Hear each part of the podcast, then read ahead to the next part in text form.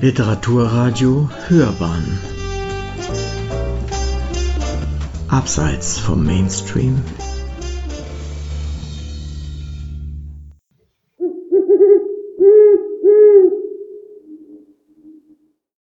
Es ist der 1. März.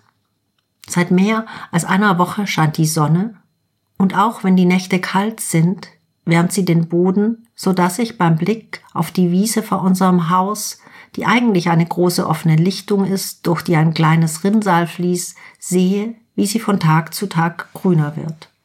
Als ich noch sehr jung war, 20 Jahre alt etwa, hatte ich einmal eine Lehrerin, die sich warum auch immer sehr gut auskannte mit Kräutern. Im Frühjahr bewaffnete sie uns Schülerinnen und Schüler mit Schüsseln und wanderte mit uns über Wiesen, denen man ansah, dass sie nicht gespritzt wurden, dass sie einfach wachsen durften. Wiesen, die nicht in Monokulturlandschaften lagen, sondern meist etwas komplizierter zugänglich, so dass es den Bauern zu viel Mühe gekostet hätte, sie umzuwandeln in eine klassische Futterwiese aus langweiligem Gras und Löwenzahn.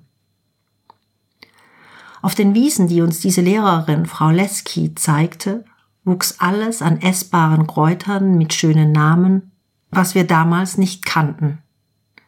Persischer Ehrenpreis, dessen kleine blau-lila Blüten jeden Salat zieren, genauso kriechender Günsel, wilder Rapunzel, Sauerampfer, Ziest und Dost und ganz am Rande der Wiese zum Wald hin sogar Veilchen, deren gewöhnliche Blätter man genauso im Salat essen kann, wie jene von der jungen Walderdbeere zum Beispiel. Dazu gab sie als Salat alles Mögliche aus, was wir eh schon kannten, aber nicht als essbar betrachteten, wie etwa Löwenzahn und Giersch und Wiesensalbei und Brennnessel und Taubnessel und Gänseblümchen und so weiter. Seither bin ich beim ersten Frühlingsgrün täglich auf der Wiese. Ich komme nur sehr langsam voran, weil ich mich ständig bücken muss, um zu schauen, was da wächst, aber es macht mir nichts. Heute etwa habe ich voller Freude und Ehrfurcht vor ihrer Energie als erstes entdeckt, dass im Rinnsal bereits die Brunnenkresse durch die Erde schiebt, dass sie diesen wirklich kalten Nächten, diesem eisigen Wasser, das vom Berg herabkommt, so sehr trotzte, dass sie es zehn Tage später schafft, hellgrün ins Licht zu brechen ganz in seiner Nähe entdeckte ich erste Brennnesseln, ersten Löwenzahn, ersten Ehrenpreis, ersten Giersch, erste Walderdbeeren und ersten Spitzwegerich. Alles noch so klein, dass ich geduldig sein muss bis zur Ernte. Aber vielleicht ist es Ende der Woche möglich. Und dann gibt es ein Abendessen, das sich seit einer Reihe von Jahren wiederholt und das man das ganze Frühjahr lang mit unterschiedlichsten Kräutern und Blüten wiederholen kann. Eine Pasta mit den ersten essbaren Blättern und Blüten des Jahres. Ich verarbeite sie nicht zu Pesto. Sie sind so jung und zart, dass ich sie, nachdem ich die Pasta in etwas heißem Kochwasser mit viel Butter, ein wenig Knoblauch und Chili gewendet habe, einfach darunter hebe.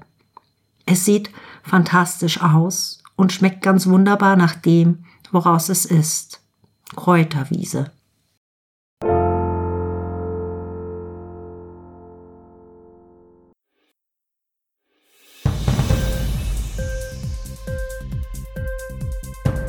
Dir die Sendung gefallen? Literatur pur, ja, das sind wir. Natürlich auch als Podcast. Hier kannst du unsere Podcasts hören.